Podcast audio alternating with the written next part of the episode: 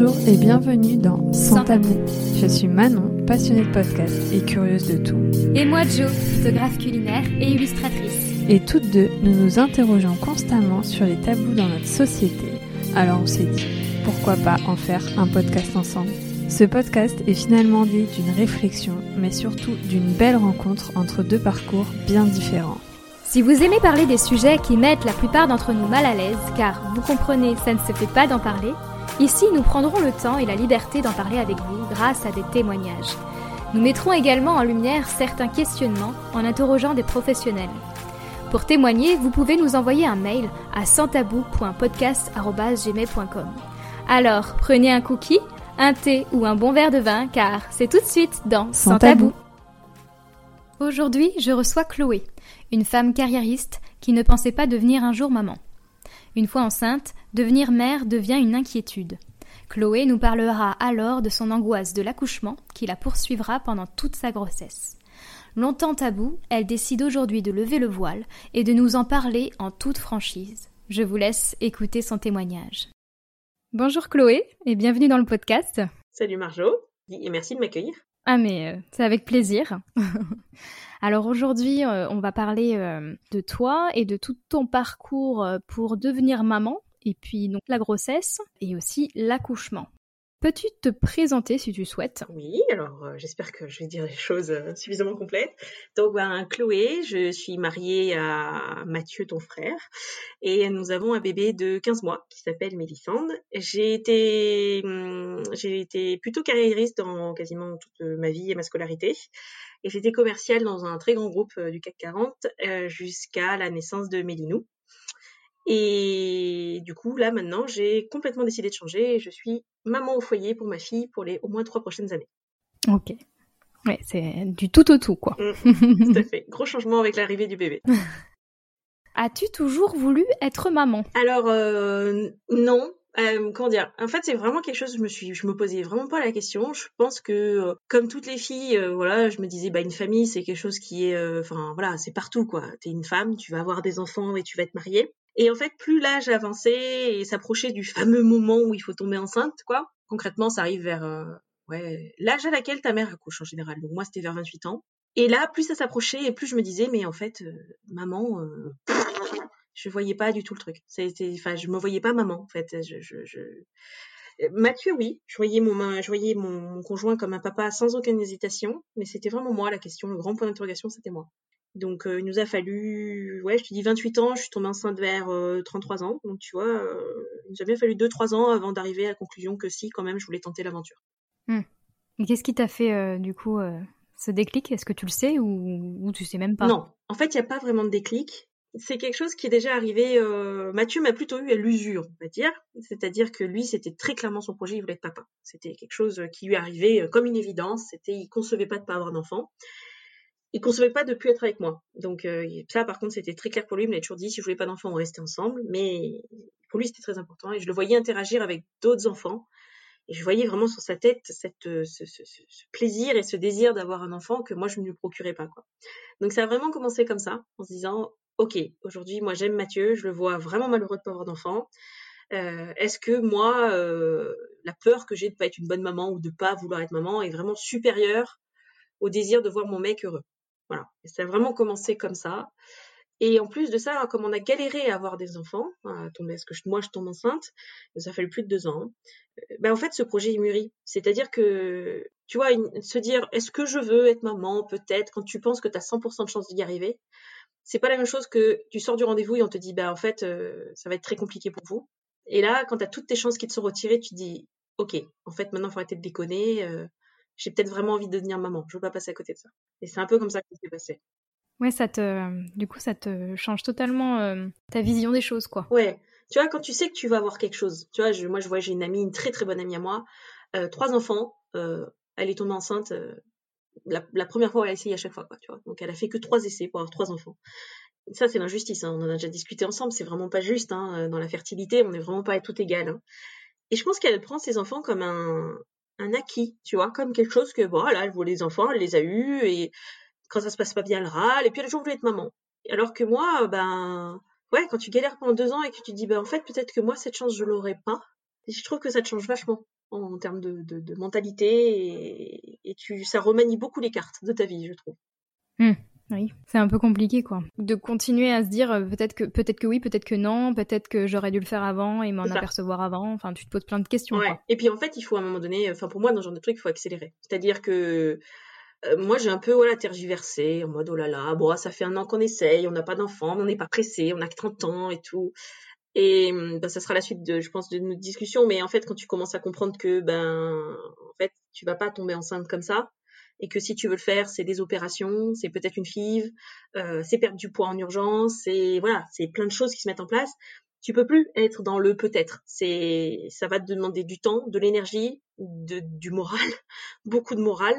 Euh, et il faut y être, il faut se donner à fond. Et là, c'est là où on s'est vraiment dit bon, qu'est-ce qu'on fait? Est-ce qu'on y va ou est-ce qu'on lâche? Et là, du coup, moi, j'ai dit non, allez, on y va, on fonce. Et c'est sans regret d'ailleurs. Ah, donc euh, oui, il te, il te demandait euh, quand même si tu voulais euh, y aller. Quoi. Ben, en fait, oui et non. C'est-à-dire que c'est très particulier si tu dis on te demandait si tu parles du personnel médical et de la société. Les gens considèrent que tu veux une femme, tu veux un enfant. Voilà, il n'y a pas de, de, débat en fait hein, pour la plupart des gens. C'est t'es une femme, tu veux un, tu veux un enfant, terminé. T'as 30 ans, t'as pas d'enfant, ça commence à tomber dans la catégorie t'es bizarre, tu vois et, voilà, je... et puis même quand t'es carriériste, hein, même quand tu réussis, moi j'étais une très bonne commerciale, j'avais des super résultats. Euh, et ouais, mais le sujet principal, ça commence à, tourner autour de, bah t'as pas d'enfant quand même, tu vois. Et ça, les gens en fait, ils te demandent pas si tu veux y aller pour eux, c'est normal, tu vas vouloir y aller. Mais moi, cette discussion, c'est avec Mathieu que je l'ai eu. C'est est-ce que nous on veut y aller, tu vois Est-ce que moi je me sentais de le faire Et c'est très privé, je trouve, comme conversation. Et trop de gens s'en mêlent, je trouve. Je suis bien d'accord. Donc t'as pas senti de pression euh, de Mathieu pour ça, avant même que tu saches que tu que ça allait être compliqué? Il me l'a mise sans le faire exprès. C'est-à-dire que quand on est amoureux de quelqu'un et qu'on le voit, euh, je te dis cette fameuse amie là qui avait trois enfants et que je voyais bien qu'à chaque fois qu'elle avait un bébé, euh, Mathieu, on y allait, c'était ah là là le bébé. Quand elle nous a annoncé sa deuxième grossesse alors que nous on en a toujours pas un, si la tête de Mathieu, je l'oublierai jamais ce jour-là. C'était son monde s'est écroulé quoi. Et mmh. là, là, là, tu te prends des gros gifles et c'est de la pression, mais pas, il me l'a pas mise en mode volontaire. Vraiment, il me l'a très clairement dit, je t'aime et si tu veux pas d'enfant, je respecte et on restera ensemble, tu vois. Très mmh. dur, hein, comme conversation à avoir, hein. Mais, donc Mathieu, non. Pas de pression de la part de Mathieu. Par contre, pression monstrueuse euh, autour du, tout autour, quoi. C'est un peu comme la grenouille, tu sais, euh, tu sais la métaphore de la grenouille que quand tu plonges dans l'eau bouillante, elle s'en rend compte et elle saute, et du coup elle survit. Tu connais pas cette métaphore? Ah non, je connaissais pas. la métaphore, c'est de dire, en fait, quand tu, tu prends une grenouille, d'accord, euh, et que tu la jettes dans une eau bouillante, la grenouille a un réflexe de survie, elle saute immédiatement de l'eau. Elle, ressort immédiatement, d'accord? Dommage que les homards ne fassent pas ça. Non, les homards n'ont pas cette capacité, les pauvres. Par contre, quand tu la mets dans l'eau, que tu fais bouillir progressivement, tu fais monter la température, en fait, la grenouille se laisse mourir. En fait, elle ne sent pas la température monter, et petit à petit son corps s'habitue jusqu'à ce qu'elle meure. Et cette métaphore, c'est de dire en fait, quand on est dans une situation qui devient petit à petit violente et de pression, tu t'en rends pas compte parce que tu t'y adaptes en permanence en fait. Et mm-hmm. jusqu'à un point de rupture, en fait, jusqu'à un point de rupture où c'est l'équivalent de la mort de la grenouille et pour nous c'est une rupture. Alors que si d'un coup, tu vois, tu te prends une grosse pression du jour au lendemain, tu réagirais violemment en disant attendez, oh les gars, on se calme, tu vois. Mais moi, je l'ai vraiment vécu comme c'est insidieux, tu vois, petit à petit, c'est bah, t'approches la trentaine, les gens te demandent pourquoi t'as pas d'enfant, où t'en es, qu'est-ce qui se passe, tu vois. Et au début, c'est que ta famille, puis d'un coup, c'est des amis. Et puis moi, ça a été très loin parce que ça a même été dans le cadre de mon travail où j'ai un RH qui m'a refusé une promotion, entre autres, en me disant que euh, ma priorité n'était pas ma carrière, mais bien de tomber enceinte. Non, mais alors ça, c'est carrément abusé. mais ça s'est produit. Alors, bien évidemment, sans enregistrement, sans preuve, sans rien, mais c'est un entretien professionnel que j'ai eu avec un RH de cette boîte. Et c'est là où tu sens que la pression, elle est dans la société. C'est on n'accepte pas l'idée qu'une femme puisse ne pas vouloir avoir ce projet. Quoi. Voilà, ça c'est la pression.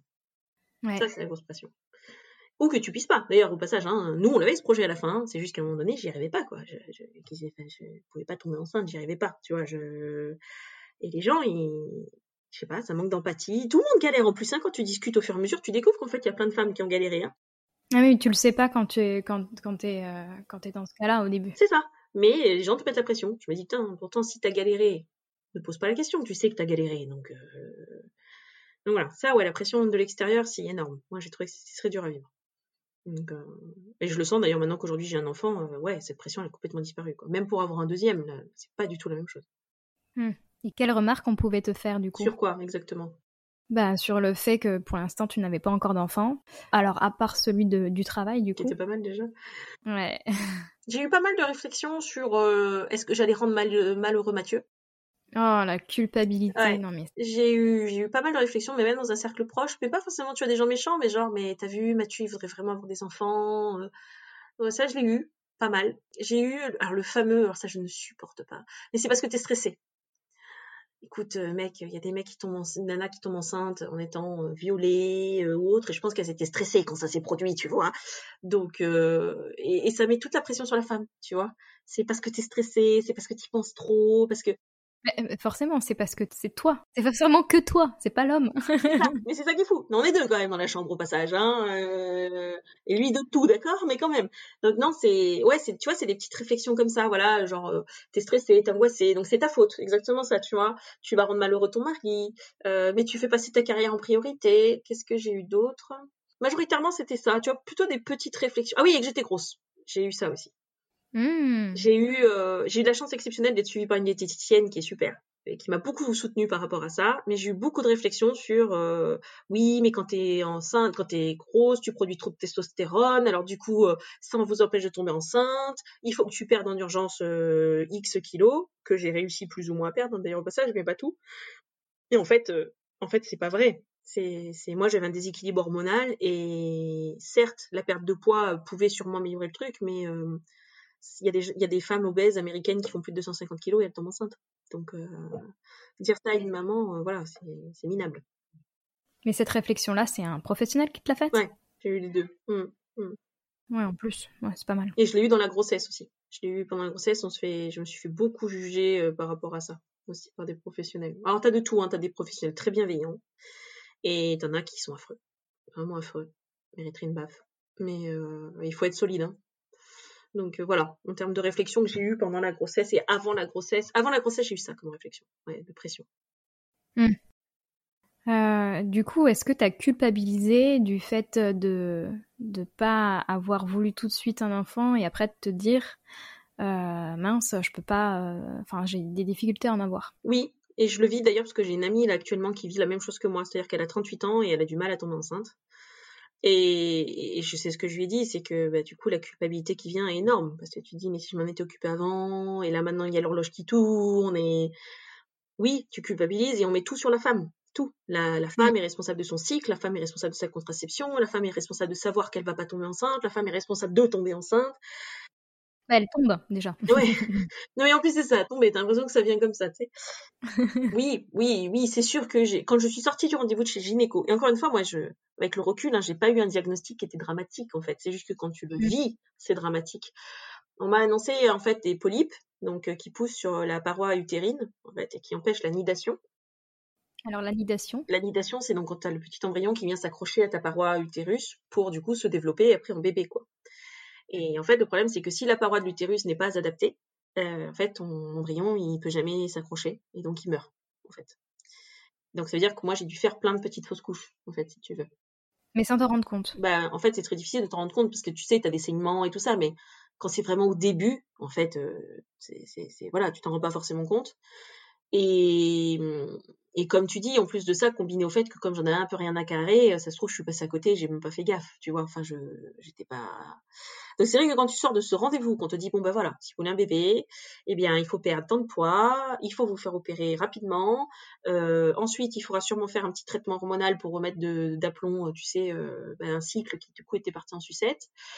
Donc euh, ouais, tu sors du rendez-vous, t'as 32 ans, euh, 31 du coup, 32, je me souviens plus. Et, tu te dis, oh, bah, 2018, 32. Et, et voilà, je m'étais dit, ben, est-ce que ça veut dire FIV? Est-ce que tu vois, si ça marche pas, est-ce que ça veut dire qu'on passe sur une FIV? Une FIV, c'est pas forcément un succès, c'est des piqûres, c'est, tu vois, enfin, ouais, grosse culpabilité de te dire que si j'avais peut-être euh, commencé trois ans avant, ça aurait pas été la même. Donc, euh, voilà. Après, mon expérience a servi à une ou deux copines qui, du coup, se sont lancées dans des bilans de fertilité un peu plus tôt. Et, euh, et là, du coup, il y en a deux qui ont des problèmes de fertilité comme moi. Trois, hein, sur trois copines que j'ai qui se lancent, j'en ai trois qui ont des difficultés. Donc, euh, mais pour le coup, l'expérience que j'ai eue, j'espère, leur a servi à se lancer un peu plus tôt dans un bilan de fertilité pour justement ne pas avoir affronté le moment où elle lance le bébé et que ça marche pas. Quoi. Ok. Ça, c'était, ouais, pas cool. Après, j'ai réussi à voir que j'avais un problème grâce à la symptothermie. Ça, j'avais, je ne savais pas. Est-ce que tu peux expliquer du coup? Ouais, donc en fait j'ai arrêté la pilule à 27 ans, 28 ans. Et parce que du coup je lisais de plus en plus d'études sur le fait que la, pilule c'était quand même une belle saloperie. Et des études sérieuses, hein, pas de complotistes ou autre. Hein, je, vraiment un truc, je voyais bien que ça impactait ma libido, que ça impactait pas mal de choses. Et sauf que j'ai besoin d'avoir autre chose, tu vois, en termes de, suivi. Mais comme on était en projet bébé, je m'en carrais un peu si tu veux.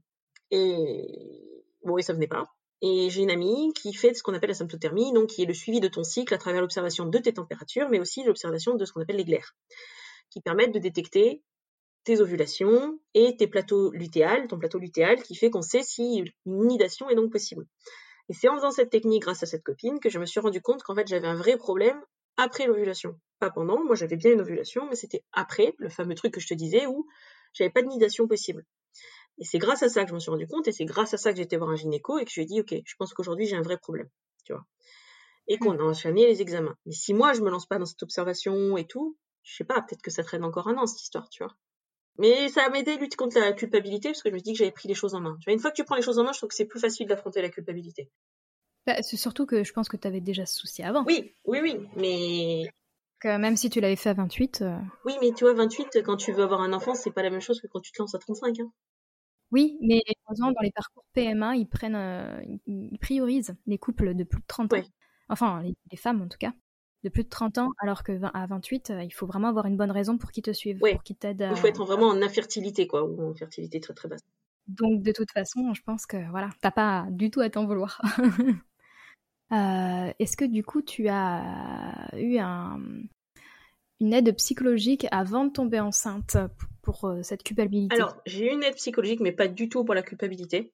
Euh, parce qu'encore une fois, moi, la culpabilité, je l'ai vraiment traitée dans l'action. C'est-à-dire que, tu vois, une fois que je me suis vraiment lancée en mode, euh, ok, là, faut y aller, opération, machin, sport, euh, tu vois, enfin, moi, je suis vraiment, une fois que je suis dans le mouvement, tu vois, que t'es pas dans l'attente en mode, ben, pourquoi je tombe pas enceinte, c'est affreux, ça a été tu vois. J'étais suivie par des professionnels, j'avais confiance dans les gens en plus avec qui j'étais suivie. Je te dis, j'ai une super diététicienne, j'ai une gynéco qui était exceptionnelle. Voilà, j'ai eu beaucoup de chance. Mais par contre, j'ai eu un suivi psychologique, rien à voir avec ça. J'ai eu un suivi psychologique pendant toute ma grossesse et que je continue hein, d'ailleurs au passage euh, sur ma relation à la maternité.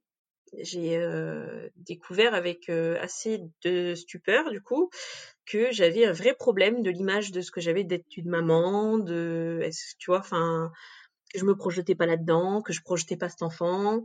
Euh, et encore une fois, dans la société, on te dit que c'est ton instinct maternel et que euh, tu es faite pour être maman. Et moi, j'étais pas du tout dans ce cliché-là, tu vois. Mmh. Et mon, ma seule amie qui avait des enfants, elle, se, elle me parlait tout le temps comme ça. Moi, je me disais, ok, bon bah moi j'ai un problème, quoi. Je... Oui. Bah oui, t'avais l'impression de pas être normale. Exactement. Et je me disais, bah, je suis, je suis pas faite pour être mère tu vois, ça se confirme. Et j'avais la pétoche d'accoucher. J'avais une pétoche mais monstrueuse d'accoucher. Euh, ma mère m'avait raconté son accouchement horrible, ma grand-mère m'avait raconté ses différentes fausses couches et son accouchement euh, affreux. Euh, je te passe les amis en médecine qui t'ont raconté toutes les horreurs, enfin voilà. Et du coup, ça s'est transformé, ça s'est focalisé en une peur toutes les femmes ont peur d'accoucher, hein, à part, euh, je pense, deux trois qui sont vraiment euh, très courageuses peut-être. Mais il y a une peur naturelle qui est d'accoucher. Hein, c'est la peur de l'inconnu. Tu sais pas trop comment ça se passe et tout. Mais moi, ça en était passé à euh... bah, l'angoisse quoi. Ah oui, oui. Moi, j'étais dans le, la peur incontrôlée absolue quoi. Donc du coup, j'ai commencé pour ces deux raisons-là un suivi psychologique qui m'ont aidé à un petit peu démêler euh, bah, ce qui se passait dans ma tête quoi. Donc alors du coup, tu t'as sauté une petite étape euh, parce que là, du coup, tu es tout de suite dans la grossesse, mais mais euh, avant ça, comment tu es tombée enceinte Tout le parcours avant? Oui, parce que du coup, effectivement, le suivi psychologique, je l'ai eu que quand je suis tombée enceinte. C'est-à-dire une fois que j'ai été voilà, confrontée au fait. Ok. Donc pour tomber enceinte, c'est ce que je te dis, c'est que ça s'est vraiment étalé, on va dire, sur une période de trois ans, en fait, trois ans, deux ans et demi, tu vois. Donc euh, bah au début, je te dis toutes ces discussions avec euh, avec le conjoint pour savoir euh, déjà est-ce qu'on va se lancer, est-ce qu'on fait, est-ce qu'on fait pas.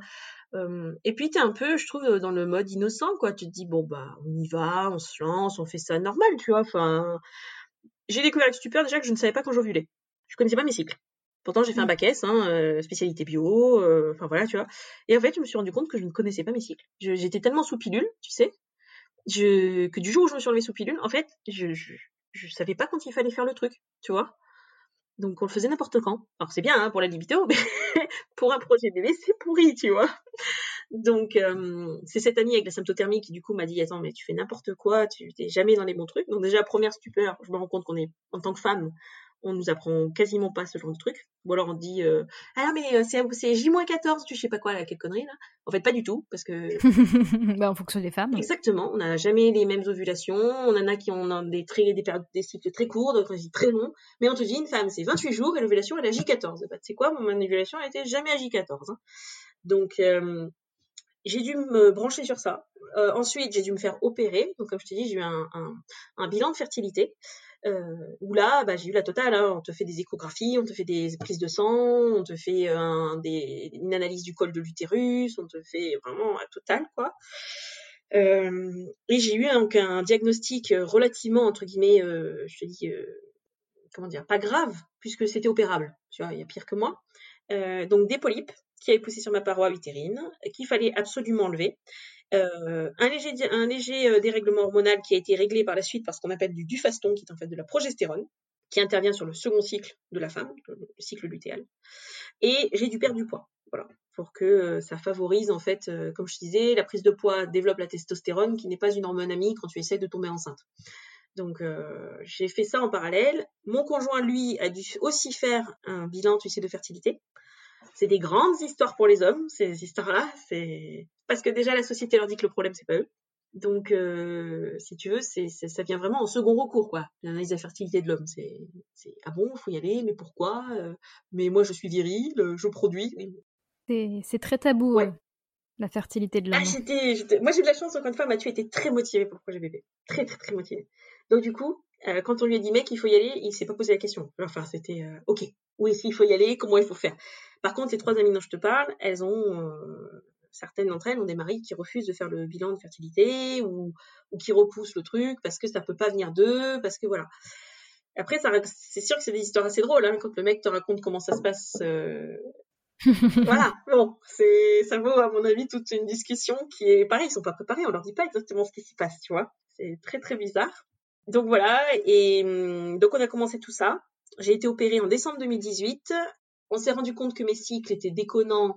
Du coup, là, tu dois te reposer deux mois après l'opération, parce que ton utérus a quand même été opéré, hein, donc il faut le laisser se reposer. Au mmh. bout de quatre mois, on s'est rendu compte que mes cycles étaient donc toujours déconnants. Là, je suis passée sous du faston. Et euh, ça a complètement déréglé mon ovulation. On s'en est. Alors c'est quoi du, du faston C'est de la progestérone, tu vois, qu'on te donne pour t'aider. Et en fait, il se trouve que je suis tombée enceinte complètement euh, par hasard. Mais vraiment, enfin, normalement j'ovulais entre J18 et J22 pour te donner une idée. Et là, je suis tombée à J9, tombée enceinte à J9. On était complètement hors fenêtre, mais je pense que c'est cette fameuse. Euh... On a eu de la chance, si tu veux, de faire ça à un moment donné où le du façon a dû intervenir. Et du coup, c'est vrai qu'on n'y pensait pas, on n'était pas dans le truc, j'ai pas du tout surveillé. Enfin, et c'est vraiment avec stupeur qu'on a découvert un mois après que j'étais enceinte. On n'y avait, était pas du tout, euh... ouais, préparé. Hein, c'est con, hein, ça fait deux ans et demi qu'on essayait, mais euh... on, on pensait pas que ça allait marcher là, si tu veux. Donc c'était mm. une très bonne surprise. Hein, mais euh... donc voilà, c'est comme ça que je suis tombée enceinte. Ok. Et alors là, du coup, qu'est-ce qui se passe dans ta tête? Moi, c'est là où toutes mes angoisses se sont enchaînées. Donc c'est-à-dire que le processus de tomber enceinte, c'est quelque chose que j'ai trouvé très stressant. Euh, très, euh, tu sais, euh, sous pression, comme on a dit, hein, tu vois, ça vient de partout, machin, et t'y arrives pas, et c'est ta faute et tout, mais pas d'angoisse, tu vois. Peu de culpabilité, malgré tout ce que j'ai dit, dans le sens que je te disais, voilà, une fois que j'étais dans l'action, j'ai considéré que je faisais quand même ce qu'il fallait. Et en fait, de tomber enceinte, c'est là où tu te dis, ok, maintenant, c'est réel, tu vois. Il y a, y a vraiment un truc qui se produit, quoi. Donc, il y a le côté, et là, moi, c'est là où je dis, j'ai réalisé, j'avais des angoisses. C'est là où, à ma grande horreur, j'ai découvert que je me sentais pas être maman. D'accord, tu n'avais pas réalisé avant que ça pouvait t'angoisser, donc c'est arrivé à ce moment-là. Parce que c'était concret. Oui, c'est exactement ça. C'est-à-dire que avant, je savais que je me sentais pas maman. Tu sais, c'est ce que je t'ai dit dans mon projet et tout. Je me voyais pas trop maman, mais c'est pas une angoisse, tu vois. C'est plutôt un style de vie. Je me sentais pas être maman en style de vie. Tu vois, euh, je voyais mes copines avec des gamins. Euh, moi, j'aimais bien regarder Netflix le soir. J'aimais bien sortir. On aimait bien, tu aller voir nos amis et tout. C'était plus un style de vie que un truc vraiment au fond de mes tripes en disant ok, dans huit mois, il y a un bébé, euh, est-ce que je me sens d'être une maman, tu vois? J'ai cette image en tête, tu vois, de ce que ça doit être une maman, je pense, à l'époque, que j'ai déconstruit hein, depuis, mais... Et je me disais, je vais jamais y arriver. Je, je peux pas, tu vois, je sais pas faire. Et en fait, cette grossesse, je l'ai vécue sous ce, tu vois, sous ce, sous ce chapiteau-là. Vraiment de l'angoisse ultime, de, de, ouais, de pas être au niveau. J'ai une relation très compliquée avec ma maman, une relation très compliquée avec ma grand-mère maternelle, qui a eu aussi un rôle de maman dans ma vie Et en fait, ces deux figures maternelles-là m'ont ont fait que, ouais, j'étais, je, je savais pas ce que ça voulait dire d'être une maman, tu vois. Je, je savais pas ce qu'on attendait de moi. Puis est venu tous les commentaires du style euh, alors tu l'aimes ce bébé? Il a deux mois je non tu vois je l'aimais pas ce bébé. Et euh, ça c'était pendant la grossesse. Ah oui d'accord parce que deux mois deux, mois de grossesse deux mois de grossesse tu vois. Mais les gens commencent à te parler de l'embryon comme si c'était un bébé tu vois. Et est-ce que tu l'aimes? Et tu vois enfin à deux mois de grossesse c'est quand même ouf enfin tu risques de le bah perdre en plus. mais ça c'est un autre tabou qui est magnifique aussi d'ailleurs. Ne pas dire que tu es enceinte Mais ouais, moi j'ai eu pas mal de pression sur ça. Et à chaque fois, il me disait, mais tu parles pas à ton bébé là? Qui même mm. à six mois de grossesse, tu vois. Non, non, je lui parle pas, j'ai rien à lui dire, donc euh, non, je lui parle pas en fait. Enfin, je, c'est très mal perçu. La psy m'a dit que, donc je suivais, je... elle me disait aussi que c'était ma façon aussi à moi de me protéger. J'y croyais tellement pas d'être enceinte que j'étais terrorisée à l'idée de le perdre en fait. Et du coup, je mettais beaucoup de barrières pour pas m'attacher à cet enfant tant que je le voyais pas. Et comme j'étais convaincue que j'allais mourir à l'accouchement, bah ouais, c'est une angoisse que tu contrôles pas en fait. Hein. C'est vraiment terrible. Que moi j'allais mourir, que le bébé allait mourir. Si tu veux, j'avais ça en tête. Et du coup, je, mettais, je faisais tout ce que je pouvais pour pas m'y attacher. J'ai vraiment vécu une grossesse complètement détachée de, du bébé. C'est très particulier. Ouais. Après, c'est pas, enfin, c'est juste les autres qui te jugent. C'est surtout ça.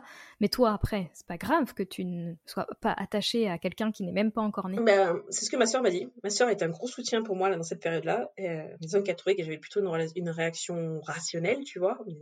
Mais oui.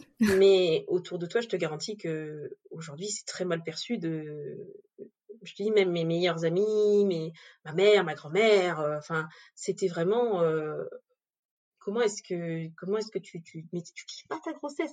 Écoute je vais me passer deux heures au fond de la cuvette des toilettes là. Non je suis pas en train de kiffer ma grossesse tu vois. J'ai une sciatique j'ai en plus j'étais encore au travail donc j'ai fait une espèce de burn-out au boulot parce que j'arrivais pas à gérer ma grossesse et le taf en même temps. Donc euh, non j'étais pas en train de kiffer ma grossesse. Non j'étais pas en train de kiffer ma grossesse. C'était clairement pas le bon moment de ma vie quoi. Et donc je pouvais pas j'arrivais pas à kiffer ce bébé tu vois vous voyez ça comme euh, bah, les nausées, les remontées, le, tu vois, enfin, le mal de dos, le mal de bile, le truc qui devient énorme, mais pas en mode, oh, j'ai mon tout petit bébé qui va arriver. Ça, j'ai eu beaucoup de mal. J'ai eu du diabète de gestationnel, tu vois. Oui, en plus. ça, personne t'en parle aussi, mais par contre, quand tu l'as, tout le monde t'en parle. Pareil, énormément de culpabilité sur ça. Tu veux parler de la culpabilité qu'on met à une maman? Monstrueux sur ça. Hein. Donc, euh, si tu manges ça, tu vas tuer le bébé, et là, gna, gna, gna, et puis mais tout ce qu'il faut pas manger pendant la grossesse, c'est un truc de dingue. Et ben, quand t'as un diabète, c'est puissance 10. Moi, je fume pas et je bois pas, hein. Donc, tu vois, on aurait pu me dire, euh, c'est bien. Non, non, ça l'est pas. Par contre, le papa, le papa, lui, il peut se goinfrer, hein, tout ce qu'il veut. Zéro. Euh. Ah bah oui, bah c'est bon, il a mis la graine. il a planté, il s'est cassé. Après, c'est à toi d'arroser tous les jours. C'est ça, c'est ça. Compte jardinier, c'est toi, quoi. Donc, euh, ouais, non, ça c'était, ça c'était dur, ouais. Les réflexions pendant la grossesse sur ça, ouais. tu vois, si je retourne enceinte, je pense que je vais vivre vraiment différemment parce que euh, maintenant, je sais ce que c'est que d'avoir un bébé. Tu vois ce que je veux dire? Donc, j'ai mmh plus de facilité à me projeter. Mais la première grossesse, franchement, j'ai vécu les quatre premiers mois en mode, euh, c'est affreux. Et même si je dois un jour retomber enceinte, je t'avoue que j'appréhende énormément. Parce que les quatre premiers mois, on te parle que de fausse couche. Tout le monde te dit, il faut pas t'attacher à cet enfant, mais en même temps, trop proche de pas être maman. T'as plein d'échographies pour vérifier que c'est pas un œuf clair, que c'est pas, tu vois, que il a bien son cerveau, qu'il a bien son cœur, que tu vois, t'es là, mais c'est affreux de faire des échographies pour ça. Et à quatre mois, tu as la fameuse prise de sang anti, euh, tu sais, euh, pour la trisomie. Donc là, euh, pareil, quoi, on te met une pression monstrueuse sur ça. Si jamais tes résultats sont pas bons, on te refait faire une prise de sang pour t'assurer que est-ce que le bébé est trisomique ou pas. Pareil, quoi. Après, on dit, on t'explique bien qu'après, c'est à toi de choisir si jamais il faut un avortement thérapeutique. Enfin, tu vois, t'as quatre mois de grossesse, t'as passé quatre mois à faire que ça, quoi. Difficile de, de kiffer, je trouve. Je pensais que c'était trois mois, tu vois. jusqu'à... Ouais, moi, je, je crois que j'ai appris à trois mois et demi, tu vois. J'ai en tête vraiment que les quatre mois, ça a été la fin de mes nausées et euh, la fin du gros stress intense autour de tout ce qui était prise de sang et tout ça. Ouais, et t'as de la chance pour les nausées, enfin t'as de la chance entre guillemets. Hein. Euh, pour les nausées, ça s'est arrêté parce qu'il y en a, euh, ça dure toute la grossesse. Ah mais moi j'ai enchaîné avec d'autres trucs si tu veux. J'ai les nausées qui se ont arrêtées et après moi j'ai eu tout ce qui est remontée gastrique, brûlure d'estomac. Euh, enfin tu vois, j'ai d'autres trucs à côté qui étaient. Bah les joies de, de la femme ouais, Ouais, tout ce qu'on peut pas te dire, tu vois. Donc non c'était vraiment. Mais non parce que c'est merveilleux. Oui, oui, mais tu sais que c'est, enfin, Florence Foresti, c'est un sketch mais je me dis, cette nana, au moins, elle a dit des trucs vrais, tu vois. et pas ce que tu lis dans les magazines ou ce que tes mamans ou tes, des fois tes mères te racontent ou tes amis ou et je pense que les femmes ont le droit hein, de kiffer leur grossesse c'est pas le débat hein. il y en a qui, qui je pense qui vraiment vivent ça super bien tu vois je trouve juste qu'on devrait donner le droit à une femme de dire moi j'aime pas mais c'est vrai, parce que en plus, déjà toutes les grossesses sont différentes. Si tu retombes enceinte, tu auras peut-être une grossesse qui n'a rien à voir et qui est plutôt, on va dire, cool, mm. avec beaucoup moins de symptômes, on ne sait pas.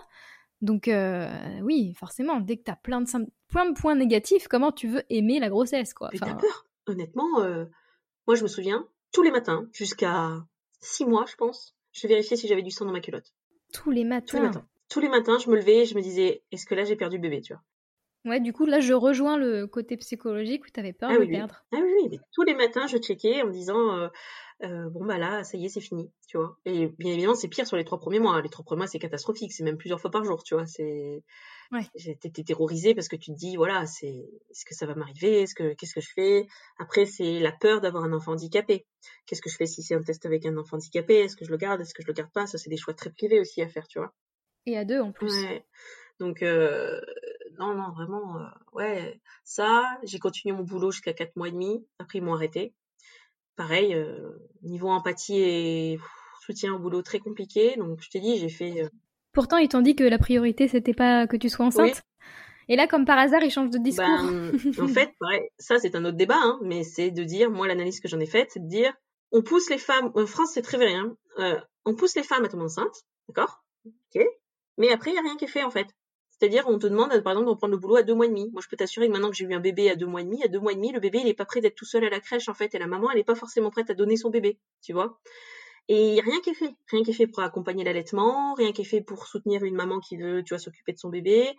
On a un congé parental de merde qui est payé 300 euh, balles le mois. Non, mais, je veux dire, aujourd'hui, il y a des pays qui font mieux que ça, hein, large, mais même en Corée ou au Japon. on parle de pays, euh, c'est pas les mieux en termes de, tu vois, de conditions de la femme, hein mais les papas ont des congés, euh, ils sont payés. Euh, et aujourd'hui, les boulots, les entreprises, euh, la femme, c'est vu comme un, un boulet. comme un boulet, exactement.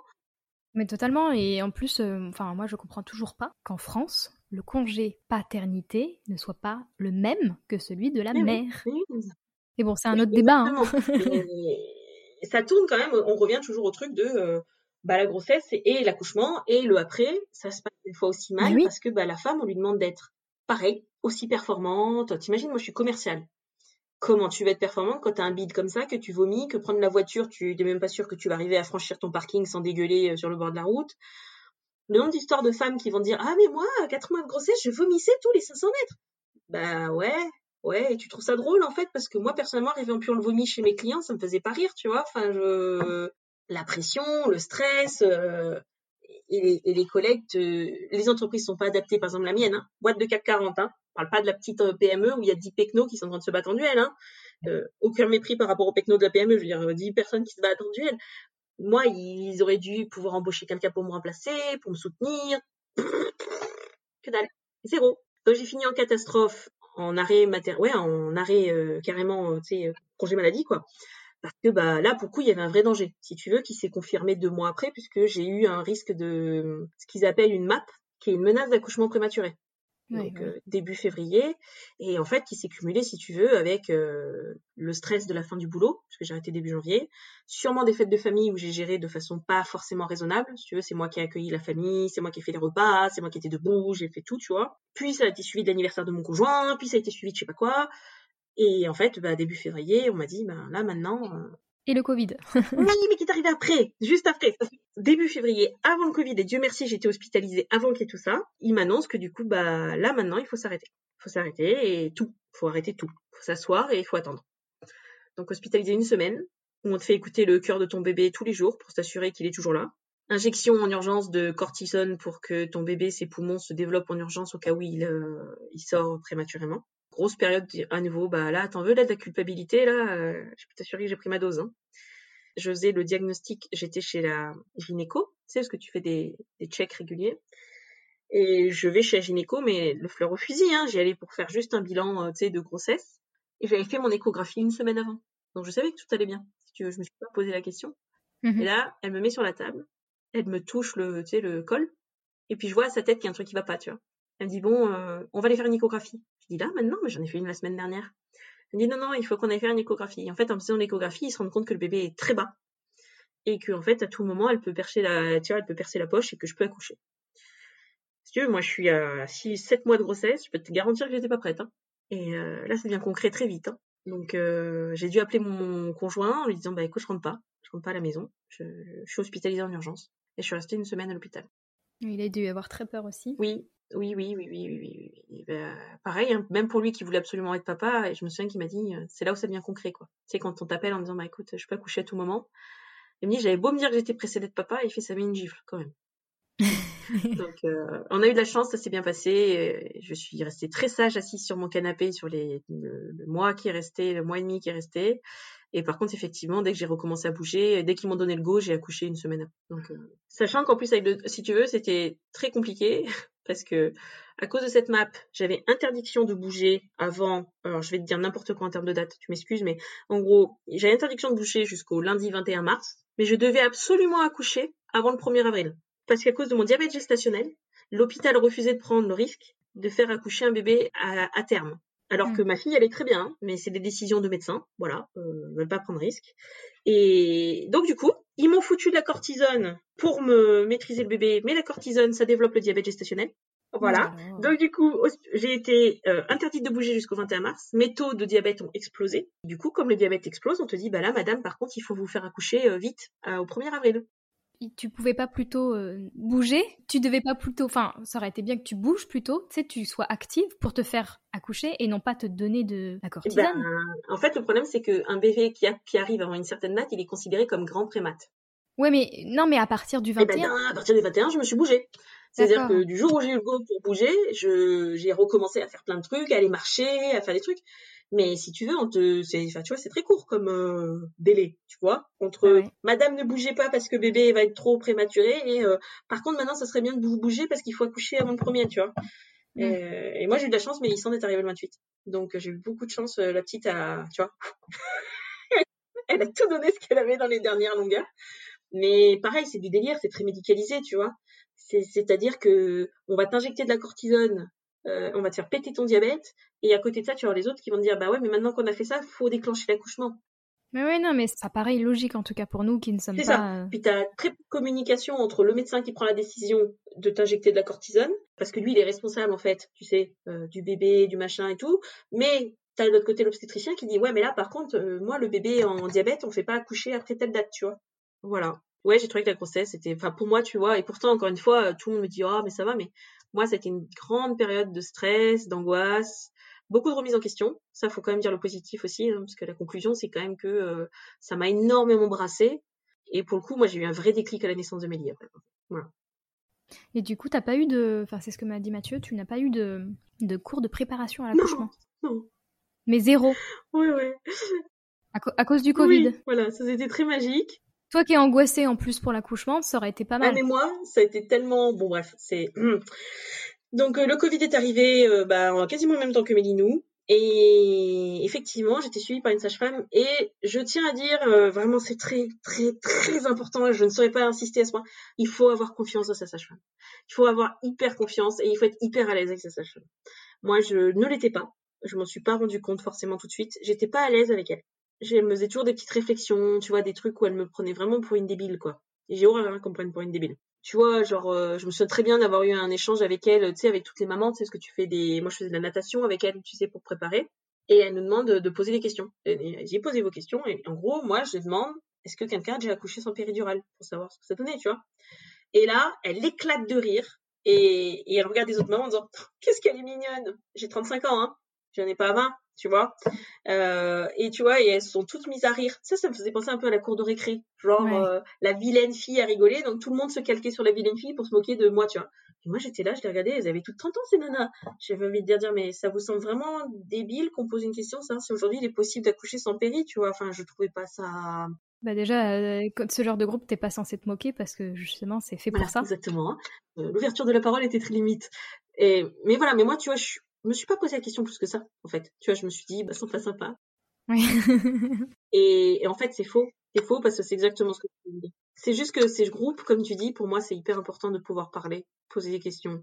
Et s'il y a une époque de ta vie où tu as le droit d'être débile et d'être angoissé, c'est bien là. On peut pas être parfaite et on peut pas savoir exactement ce que c'est que d'être maman. Il y en a sûrement avec qui ça arrive très bien, mais je suis sûre qu'on est plusieurs à galérer et avoir peur pendant nos grossesses, tu vois. Et ça devrait pas, et c'est pas le rôle de la sage-femme de se moquer. Et, ça, ça aurait dû être pour moi un signal très fort, qui n'a pas été. Et en fait, effectivement, quand le Covid est arrivé, euh, je devais faire mes séances de prépa, elle me les avait mises les trois dernières semaines de mars. Sachant que, tu l'as compris, euh, c'était déjà très tard, puisque moi j'étais déjà en MAP. Bah oui, c'est bizarre. me mettre, c'était, je lui avais dit, hein, je, je l'ai appelé, parce que j'étais hospitalisée, que j'avais besoin d'avancer euh, mes séances. Déjà, elle pouvait pas parce qu'elle m'a dit qu'elle était débordée. Ce que je veux bien croire parce que je, je, j'ai lu vraiment partout qu'aujourd'hui les sages-femmes c'était quand même très dur, elles sont sous-effectifs. Mais n'empêche que euh, je lui annonce que je suis en MAP, c'est mon premier enfant. Euh, je risque d'accoucher avant la date euh, qui était le 15 avril, j'ai accouché le 28 mars. Et elle, elle me met ça les trois dernières semaines. C'était compliqué.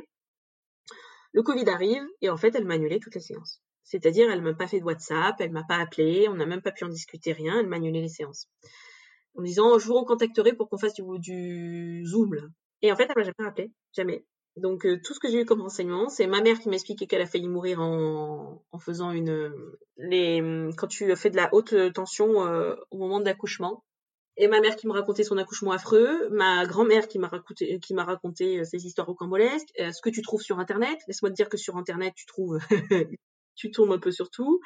Donc du coup, je me suis retrouvée à prendre des informations qui étaient limites, tu vois, et pas avoir surtout d'infos réelles sur scientifiquement, en tout cas, ce qui allait se passer dans mon corps au moment de l'accouchement. Et donc, quand on a été à l'accouchement, bah, j'étais pas prête. Clairement, j'étais pas prête. Et donc, ça, c'était vraiment, et je lui en ai beaucoup voulu. Beaucoup, beaucoup, beaucoup, à cette sage-femme, j'en ai beaucoup voulu. Peut-être que j'ai tout cristallisé sur elle, hein, mais. Ah bah non, mais là, vu de l'extérieur, euh, tu peux lui en vouloir. Bah, en tout cas, nous, on lui en a voulu. Mais il n'y a pas qu'elle, mais bon. C'est ça. Nous, on lui en a voulu. Vraiment, et j'ai changé, d'ailleurs. J'ai changé. C'est un des premiers trucs que j'ai demandé à l'hôpital. J'ai dit, écoutez, voilà, euh, voilà ce qui s'est passé euh, pour mon accouchement, et je veux pas y retourner. Je veux pas la revoir. Et on m'a donné, euh, ils ont pas le droit de le faire normalement, mais une sage-femme m'a pris en pitié et m'a donné quelques noms comme ça euh, de sage-femmes où elle me disait vous devriez pouvoir, euh, vous pourriez avoir confiance. Une éclampsie, ça s'appelle une éclampsie. ma mère a fait une éclampsie pour ma naissance, voilà. C'est très dangereux et tu peux perdre la maman et le bébé. Mais c'est pour ça que t'as peur, t'avais peur de, de, de, mourir et, de perdre ton bébé. C'est à cause Parce de que ma mère m'a raconté ça pendant toute ma vie, qu'elle avait failli mourir et que moi aussi. Elle fait... Mais il faut dire que ma mère a fumé et travaillé jusqu'à ma naissance. Donc, si tu veux, on n'était pas dans les mêmes euh, contextes. Et puis elle buvait peut-être aussi, je sais pas. Parce qu'à l'époque, euh, ouais, les femmes buvaient un peu. Donc... Oui, oui. Bah, fumer, c'est pire quand même, hein. Mais. Euh... Je sais pas. Euh, ouais, tu crois? Après, elle, elle, fumait peu, mais par rapport à l'époque, elle fumait peu. Mais par rapport à aujourd'hui, elle était déjà hors norme, tu vois. Et surtout, elle est médecin et elle a bossé jusqu'au dernier moment. Bon, bref, voilà, ça s'appelle une éclampsie. Et voilà, j'ai eu que ça comme histoire qui m'ont bercé, si tu veux, euh, avant. Et donc, arriver à l'accouchement, si tu veux, euh, en plein contexte Covid, c'était magique, vraiment. Et d'ailleurs, je ne veux pas retomber enceinte tant qu'il y a euh, tous ces trucs là, tu vois. Je... bah, le Covid, quoi. ouais, ouais. Je veux pas recourir le risque de devoir refaire ça sans Mathieu, une partie du truc sans Mathieu. Je veux pas. On attend, on espère que ça va se calmer, quoi. Alors, maintenant, c'est l'accouchement. Comment est-ce que ça s'est passé? Mal Voilà Mais encore. ce qui est marrant, hein, c'est que tout le monde m'a dit, tu verras, ça pourra pas être pire que dans ta tête. Ah bah ça n'était pas loin, je suis pas morte, mais. Euh... non, t'es pas morte, et Mélissande n'est pas morte. Mais euh, l'accouchement, tout le début s'est bien passé. Le travail s'est relativement bien passé, et je pense que concrètement, euh, si j'avais été un tout petit peu mieux préparée, ça, ça aurait été quoi. Donc euh, le plan blanc est déclaré quatre jours avant la naissance de Mélie, quatre cinq jours avant Mélie, et il est décidé que les papas n'ont pas le droit d'assister au travail.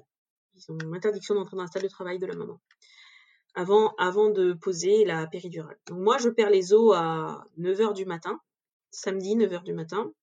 Je suis assez zen. Honnêtement, euh, je sais un peu à quoi m'attendre, je me suis renseignée. Mathieu est peut-être plus survolté que moi, tu vois. Et moi, je prends même le temps de prendre ma douche et tout, tu vois. Enfin, je sais que ça va être long et que je risque de pas pouvoir ni boire ni manger avant un certain temps. Donc, euh, je bois, je mange un petit peu, euh, je me prépare et on y va.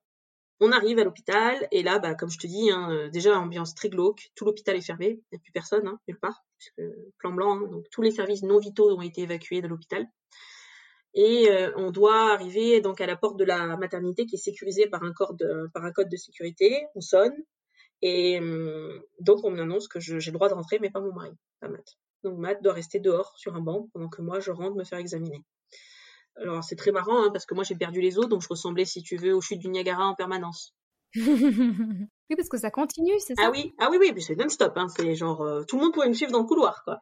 Oui, parce que moi je pensais que tu le perdais une oui, fois. mais non. Voilà. Mais ça, ça aussi, ça on te le dit pas. C'est-à-dire que tu connais la perte des os, mais tu penses que ça arrive qu'une fois et Oui. c'est bon. Et en fait, que Mais non. Ah non. Ah, Après, je pense que toutes les femmes sont différentes parce qu'il y a des femmes qui percent la poche des os et euh, par exemple elles ont qu'un petit filet d'eau, tu vois. Et d'ailleurs, faut faire très attention de pas croire que tu fais pipi. Parce qu'une fois que tu as percé la poche des os, c'est très important d'être tout de suite allé aux urgences. Euh, tu faut pas attendre. Le problème, c'est que si tu perces ta poche des os et que tu crois que, par exemple, tu as une perte, tu vois, euh, tu te fais pipi, tu retardes le moment où tu vas aux urgences. faut faire très attention à ça. Moi, j'ai été deux fois euh, en urgence euh, pour me faire checker parce que j'ai cru que j'avais percé ma poche des os, tu vois, par exemple. Mm. Mais moi, là, il n'y a pas de débat. J'avais percé la poche des os très clairement. C'était titanique. Et apparemment, quand tu fais du diabète, et ça, on te le dit pas, quand tu fais du diabète gestationnel, tu produis beaucoup plus d'eau qu'une femme qui n'en fait pas. Donc, quand Ouais. tu perces la poche des os, oui, tu perds des litres, des litres et des litres. Enfin, moi, j'ai l'impression que ça ne s'arrêtait plus, tu vois. Et c'est très marrant parce que la sage-femme qui me reçoit me dit Bon, eh ben, on va faire un examen pour savoir si vous avez percé la poche des os. Et si le travail a commencé, je sais pas quoi. Je la regarde, je dis Oh, C'est une blague. Et elle me dit Mais t'es trop Vous voulez aller voir dans le couloir? Après, elle est restée avec moi, elle est super, cette nana. Et elle me dit, non, mais c'est la procédure et tout. Puis là, sais, j'enlève mon pantalon et tout. Puis bon, bah, clairement, si tu veux, c'était inondé, elle m'a rien fait. Bon, on va peut-être pas faire l'examen, en fait. Ah bah, je vous l'avais dit. Là, elles te font le monitoring, elles regardent le cœur du bébé, tu vois, savoir s'il n'y a pas de détresse ou autre. Et là commence le travail. Et là, c'était très, très, très dur pour moi psychologiquement, parce que comme je te l'ai dit, je n'étais pas préparée. Euh, je n'avais pas appris à respirer. Euh, même quand tu regardes sur Internet, si tu veux, t'as pas quelqu'un qui vient te dire, bon voilà, essaye de respirer comme ça et tout. Personnel médical en sous-effectif, donc moi toute seule, enfermée dans une salle de travail, Et sans Mathieu. sans Mathieu, sans sage-femme, et seule. Avec euh, pour seule compagnie euh, mon amie, Marie, euh, sur Messenger, qui essayait de me donner des conseils en me disant respire, euh, dis-toi que la douleur va passer. Et je me souviens d'avoir eu des douleurs, mais si tu veux, tu l'oublies. C'est vrai que tu l'oublies, mais rationnellement, je m'étais juré de jamais oublier, tu vois, de me dire ça fait mal, ça fait très mal, et d'être toute seule dans cette salle en train d'hurler quoi. Et en fait, euh, on peut te dire ce que tu veux. Quand t'es seule, t'as personne pour te dire souffle, ça va passer, marche. Non, en fait, t'es plié en deux sur ta salle de travail. Et moi, j'ai j'ai hurlé, quoi. Et c'est tout ce que j'ai fait. Et donc, vers 14 heures, tu vois, j'ai quand même tenu. hein. J'ai appelé pour mettre la péridurale. Et pareil, personne m'avait formé. Je ne savais pas comment ça allait se passer. Donc euh, là, le mec me dit, bon, bah, mais prenez la position comme on vous indiquait. Là, t'as mal, tu cries, tu demandes de quoi le mec te parle. Euh, et ne bougez pas. Mais ne bougez pas.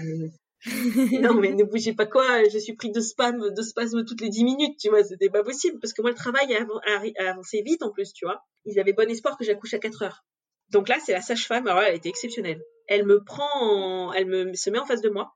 Et en fait, tu sais, elle me prend comme dans un cocon, comme ça. euh, et elle me dit, vous vous penchez, vous bougez plus. Et le mec, en fait, quand il m'a inséré l'aiguille, il s'est raté. Donc ça m'a envoyé des décharges électriques, si Oh tu là veux, là. de haut en bas. Donc là, j'hurle. Le mec me dit, ne bougez pas. Bah oui, bah oui. Ne bougez pas quoi Attendez, je vais vous le faire. On va voir si vous bougez pas. et, et je lui dis, mais euh, je lui dis, mais en fait, c'est pas, je peux pas bouger. C'est vous m'envoyez des décharges, je peux pas. J'ai très mal. Et là, il me dit, euh, Ah, pff, bon, il y a un début de scoliose. Là, personne m'a dit qu'il y avait un début de scoliose. Hein. Eh ben moi non plus, je savais pas qu'il y avait un début de scoliose. On m'a jamais diagnostiqué avec un début de scoliose, mais donc euh, je sais pas si le mec disait ça pour se justifier, pour je ne sais pas. Honnêtement, je ne sais pas. Donc euh, bah là, ce que tu fais, c'est tu fermes ta bouche, tu te tais. Euh, j'ai pleuré et la sage-femme m'a tenue dans ses bras pendant que je pleurais. Et donc c'est même pas ton mari hein, qui vit ça avec toi. Hein. T'es, t'es, t'es seule avec une femme que tu connais depuis trois heures. Hein. Et il a fini par me poser cette péri. Et là, il me dit. Euh, bon, vous allez voir, euh, vous pouvez vous sentir un peu partir au début, n'hésitez pas à nous dire. Tu parles du femme à l'aise. Donc, euh, je me suis sentie partir complètement dans les 10 minutes qu'on suivi la pause de la péri. Heureusement, la sage-femme est restée dans les parages. Et ils m'ont injecté en urgence un truc, je crois, c'est de l'ocytocine. Je suis pas sûre, faut demander, mais pour me, Pour te réveiller un peu, te ouais, booster. parce que j'étais complètement, je faisais un malaise, quoi, enfin, total. Donc, c'est très flippant, hein. Je, je- et tu veux, en plus, ça, ça auto-accomplissait mon angoisse de me dire que j'étais en train de mourir. Tu vois ce que je veux dire? Puisque je me sentais partir. Oui, bah oui. Là, il doit être 15h et Mathieu arrive. J'ai perdu les doigts à 9h, il est 15h, tu vois, ça fait 6 heures que je suis sur Mathieu. Ouais, ça fait déjà beaucoup. Ouais. ouais. Mathieu arrive et là, c'est pour ça que j'hésite vraiment un jour à, à accoucher sans péri après. En fait, je ne sais pas comment ils m'ont dosé la péridurale, j'étais plus là jusqu'à l'accouchement quasiment. Je dormais, si tu veux. Et j'avais beau dire, euh, est-ce que c'est normal, est-ce que je me sens pas bien, euh, tu vois, j'étais complètement dans le flou, vraiment, mais tu vois. Et Mathieu s'en rendait pas compte. Et moi, avec le recul, je me dis, mais enfin, t'as une femme qui accouche, qui est en train d'avoir des douleurs qui sont supposées la plier en deux, et elle est là en mode, je me sens pas bien, je dors, est-ce que c'est normal, tu vois Il y a un truc qui va pas. Personne n'a réagi. Personne. Quand tu parles, quand je suis arrivée à l'accouchement, euh, bah, en fait, euh, j'étais pas là. Et là, c'est là où le drame a commencé. À 20h30, on me dit qu'il faut pousser. Et là, ma sage-femme s'en va. C'est-à-dire la femme qui me suivait depuis 10h du matin, elle s'en va. Oui, qui était bien. bien, elle s'en va. Et là, je dis non, mais partez pas. Et elle me dit non, mais écoutez, j'ai pas le choix, c'est légal, je peux pas rester plus. S'il arrive quoi que ce soit, tu vois, enfin c'est pour elle et tout. Elle me dit je suis vraiment obligée de passer le flambeau. Je suis désolée, je pensais que vous accoucheriez avant. Et là, ce qu'il faut savoir encore une fois, c'est que quand t'as la péri, t'es couché sur le dos, et effectivement, ce n'est pas une position pour accoucher de façon naturelle. Il euh, y a des hôpitaux qui le font très bien, qui te laissent debout, qui te laissent marcher. Mais moi, comme j'étais en train de faire à moitié un malaise et que personne s'en est rendu compte, bah en fait, je suis restée sur le dos. Et donc, j'aurais dû accoucher à 4 heures d'après-midi, tu sais, par rapport à la rapidité de mon travail. J'ai quand même accouché à 22 heures quasiment. À cause de la, de la péridurale, oui, au final. parce qu'en fait, sur la péridurale, bah, t'es couché sur le dos, les jambes en l'air, et concrètement, t'es contre la gravité, quoi. Tu vois, je veux dire, il faudrait que tu sois debout quand t'accouches, en fait, ou au minimum assise. Pas allongée en train de dire que tu vas crever parce que t'es en train de dormir. Et moi, je le sais maintenant que je l'ai fait. C'est pas normal que ni la sage-femme, ni mon mari, personne ne met, tu vois, quand la femme est en train d'accoucher et qu'elle elle y pense pas ou qu'elle a pas un truc, il faudrait qu'elle soit entourée par des gens qui, tu vois, et moi, j'étais seule. Vraiment, je suis désolée pour Mathieu, je sais qu'il le vit très mal. Là, tu parles de culpabilité, lui, il en a eu un, il a, eu sa dose. Hein. Non, moi, je me suis sentie seule. Mon travail est ralenti et il s'est passé ce qui s'est passé. On a changé de sage-femme. Et là, le drame. Ouais, qui n'avait rien à faire d'être là. Mais vraiment, ça, c'était affreux. J'avais l'impression d'avoir une employée. Euh, je sais pas comment dire ça, mais tu vois, genre la fonctionnaire qui est vraiment là parce qu'il faut qu'elle fasse ses heures et qui se, qui se dépêche de vouloir partir. Et je lui disais, mais est-ce que ça va ce que je fais là? Parce qu'elle me dit pousser. Mais pousser quoi? Pousser, pousser, oui. Bah oui, parce que tu n'avais pas appris. Oui, puis même euh, pousser euh, fort, euh, très très fort. Est-ce qu'il faut que je, tu vois, je savais pas. Et elle était là, regardait la fenêtre et son ou sa montre. Je me disais oui oui pousser. Et ça, et puis il arrivait ce qui est arrivé, hein, c'est-à-dire que bah, au bout d'une demi-heure de pousser, bah j'ai pas bien poussé ou pas assez poussé ou je sais pas. Et Mélie s'est retrouvée bloquée dans mon col en fait. Et là, c'est ça devient situation urgente. La décision est prise d'aller chercher un obstétricien en urgence pour aider le bébé à sortir. Sauf que moi, ma péri était en train d'arriver à la fin. J'étais terrorisée, puisque du coup, ça faisait plus d'une demi-heure que je poussais et que je voyais bien que on m'avait dit que ça sortirait et que bébé sortait pas. Je voyais bien que la sage-femme en a rien à faire. Et ça, c'est très compliqué quand c'est ton premier accouchement et que t'as en tête que tu vas devoir compter sur elle. Je peux t'assurer que mon deuxième, ça se passera pas pareil. Après, c'est assez flou, mais c'est en reparlant un peu avec Mathieu, mais un mec rentre, se présente pas, dit pas bonjour, rien. Moi, je sais que j'ai mal, je suis pas bien et tout, je suis stressée, tu vois, j'ai mal au ventre, il m'y pensait. Et le gars arrive, il se met entre mes jambes. Je dis, bah, hein, tu te mets entre les jambes d'une nana, peut-être juste bonsoir, tu vois, au moins de dire qui tu es et tout. Je comprends qu'il est en train de sortir la ventouse. Et là, une douleur, mais un truc. Et il commence à faire la ventouse, tu vois, pour essayer de sortir le bébé. Tu peux même pas savoir comment ça fait mal. Enfin, moi, je, je me suis mise à hurler. Mais à hurler, hein, à pleurer et tout, en disant stop, quoi. Et Mathieu est intervenu. Mathieu est intervenu, terrorisé parce qu'il comprenait pas ce qui se passait, et il dit au, médecin arrêtez, arrêtez, ma femme est en train d'avoir mal, elle pleure, stop, qu'est-ce qui se passe? Et le gars le regarde et lui dit euh, si vous n'êtes pas content, vous voulez que je parte? Vous voulez vous débrouiller sans moi? Et là, je me souviens très bien de m'être dit euh, je veux pas mourir. euh, je suis intervenue en fait, alors que je train d'accoucher. Hein, et j'ai dit écoutez, s'il vous plaît, ne vous fâchez pas, ne vous fâchez pas. Euh, mon mari est inquiet, mon mari est inquiet, mais ne vous fâchez pas. J'aurais jamais dû avoir à dire ça. Enfin, je veux dire, c'était très violent les termes qu'il employait. Parce que t'étais angoissée. Le mec, il dit rien, ni merci, ni désolé, rien. Il remet son truc. Et là, il dit, de toute façon, ça marche pas, euh, elle pousse pas, elle pousse pas, euh, on y va au forceps. Et là, je me mets à pleurer. Mais vraiment, genre, pourtant, je suis vraiment une nana qui pleure pas. Hein. Et il y a des gens qui pleurent, des hommes, des femmes. Moi, clairement, je suis pas du genre à pleurer. Et là, je me mets à hurler et à pleurer. Mais vraiment, mais en détresse totale. Il me dit, mais qu'est-ce qui se passe? Je lui dis, mais j'ai mal. En fait, j'ai mal, j'ai mal, j'ai mal, je veux pas, je, et il me dit, de toute façon, on va vous faire une épisio. Et là, je dis non. Je dis, écoutez, c'est la seule chose que je vous ai demandé. J'ai dit tout, mais je vous dis, je veux pas d'épisio, quoi. Je ne voulais pas d'épisio, ça faisait partie de ce que j'avais demandé en arrivant à l'hôpital. Et il me dit, c'est ça où vous explosez. Il t'a clairement dit ça, quoi. Exploser. Ah oui. C'est ça où vous allez exploser. Et donc là, bah, je pleure, qu'est-ce que tu veux faire? C'est le médecin qui a ta vie dans ses mains, tu, tu, dis bon bah de toute façon voilà, j'y suis, qu'est-ce qu'on va faire? Je vais pas dire j'annule tout, je rentre à la maison, tu vois. Et là, il me dit il faut faire les forceps. Il faut faire les forceps, on n'a pas le choix. Et il me dit mais vous avez mal là? Et je lui dis oui. Et il se tourne vers la sage-femme et puis lui dit mais mais je comprends pas pourquoi elle a mal là. Vous avez fait quoi avec la péri? Oh mais je sais pas. Mais en fait comme elle s'occupait pas de moi cette nana, en fait elle s'en fichait. Je me souviens très bien qu'à un moment donné il y avait plus de péri. Je sentais tu vois que les douleurs étaient en train de revenir. Et elle m'a dit qu'elle avait pas le temps. Je l'ai eu à 14 heures la péridurale. Et j'ai passé, je te dis, euh, 6 heures quasiment dans le jaja total. En fait, euh, pour que les... En fait, ce qu'il faut savoir, c'est que la péridurale, elle peut agir pour les contractions, mais ne pas agir pour l'accouchement. Et moi, c'est exactement ce qui s'est passé. C'est-à-dire que les contractions, je ne les sentais plus, mais par contre, je sentais toute la douleur dans mon bassin. Et en fait, la péri peut ne pas agir sur les mamans comme ça. Et moi, une des raisons pour lesquelles j'ai commencé à paniquer total, c'est que je sentais tout ce qui se passait de ce qu'ils étaient en train de me faire. Forceps, péri et tout, enfin, avant tout, etc. Et c'est pour ça que le médecin a été très surpris, entre autres, parce qu'il s'attendait pas du tout à ce que je hurle de douleur. Pour eux, j'étais sous péri et surveillée depuis 14 heures. Or, c'est là qu'on se rend compte que tata Et non, en fait, je n'étais pas surveillée, ou en tout cas pas ce qu'il aurait fallu. La sage-femme me demandait pas si j'allais bien, rien du tout, elle n'avait vraiment rien à faire. Du coup, là, je sens que ça commence à devenir la panique à bord euh, dans la chambre. Euh, la sage-femme se fait rabrouer, euh, ils vont chercher en urgence l'anesthésiste, parce qu'il faut aller vite, si tu veux, maintenant. Il faut vraiment que le bébé sorte. Et j'ai commencé à pousser à 20h30, il doit être déjà 21h30. Donc tu vois, ça fait une heure que je pousse alors que la petite aurait dû sortir en une demi-heure. Donc l'anesthésiste arrive, il me regarde, il dit mais je comprends pas, je comprends pas, elle est dosée avec sa, sa, péri, il fait vous avez mal? Je dis oui, j'ai très mal, j'ai vraiment mal. Donc ils m'ont injecté un produit en fait qui m'a paralysé du bassin jusqu'en bas des pieds pour que je soi-disant je ne sente plus rien. Ouais, mais t'arrives plus à pousser du coup.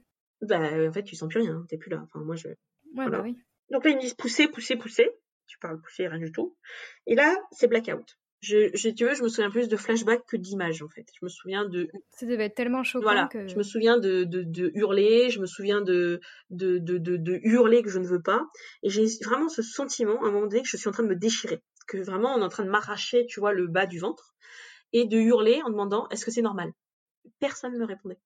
Et je hurlais. Peut-être qu'on m'a répondu d'ailleurs au passage. Mais moi j'ai souvenir d'avoir cette douleur atroce et de me dire que ça y est, c'est bon, je vais mourir je sais pas, peut-être que quelque part même ça m'a, tu je sais pas si je me suis pas encore plus battue parce que je voulais pas mourir, tu vois, justement. Et encore une fois, peut-être que si on m'avait expliqué en amont que quand tu as la poussée finale, que le bébé sort, et eh ben tu sais, t'as ce sentiment que ton corps peut se déchirer vers le bas, tu passes de la douleur à la souffrance là en fait, parce que moi, ce qui faisait, c'était la peur qui était en train de m'alimenter. Si on m'avait expliqué que potentiellement ça, ça faisait mal comme ça, peut-être que je serais restée juste dans la souffrance, dans la douleur, je veux dire. Hmm. Donc là, bah, j'ai donné tout ce que j'avais sur la fin. Et finalement, euh, donc, euh, bah, épisio, forceps, et ils m'ont sorti le bébé, qui était blessé, du coup, ils l'ont blessé avec les forceps, euh, et ils l'ont blessé avec la ventouse. Donc Mélie, elle était, elle avait une énorme bosse sur la tête à cause de la ventouse, et puis ils l'ont blessée là, sur les côtés, sur les joues. Elle était, elle était, elle avait du sang et des bleus, qui sont restés deux ou trois jours. Le problème, c'est que tu n'es pas disponible, ni physiquement, ni émotionnellement pour accueillir ton bébé. Il y a eu trop de violence pour toi, là. Moi, j'étais plus là. Ah oui. Moi, je me souviens très bien. Ils m'ont posé ce bébé sur, tu, tu vois, sur moi, et de m'être dit, il faut que je le donne à Mathieu. Je, je me sentais pas capable de, tu vois, toutes les angoisses que j'ai eues ont commencé à ressurgir, tu vois. Et voilà, ça y est, je l'aime pas, j'aime pas cet enfant, je le savais, j'étais pas faite pour être mère. Tu vois, c'est la catastrophe, là. Ton bilan, en plus d'hormones qui te tombent sur la tronche en te disant, euh, voilà, ça y est, c'est bon, je le savais, je suis pas faite pour être mère, je l'aime pas. Euh. Et vraiment, ce sentiment de rejet. Et on disait, ah, vous avez vu, gna gna. Non, je vois rien du tout, en fait, je la veux pas.